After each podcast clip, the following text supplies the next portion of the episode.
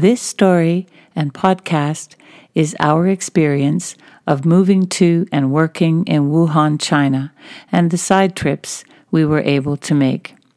We are not experts on China or any of the places we visited, so if I get anything wrong, I apologize. It shows the ignorance we had when we first arrived in China. Some of this was due to a lack of information about Wuhan in particular, so it was shrouded in mystery for us, but also general misconceptions about China that we believed.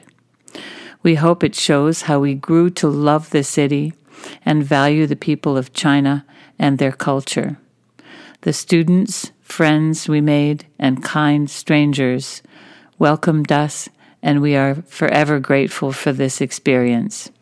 Wuhan changed a lot as a city from when we first arrived there, and so did we. Hopefully, it reflects that.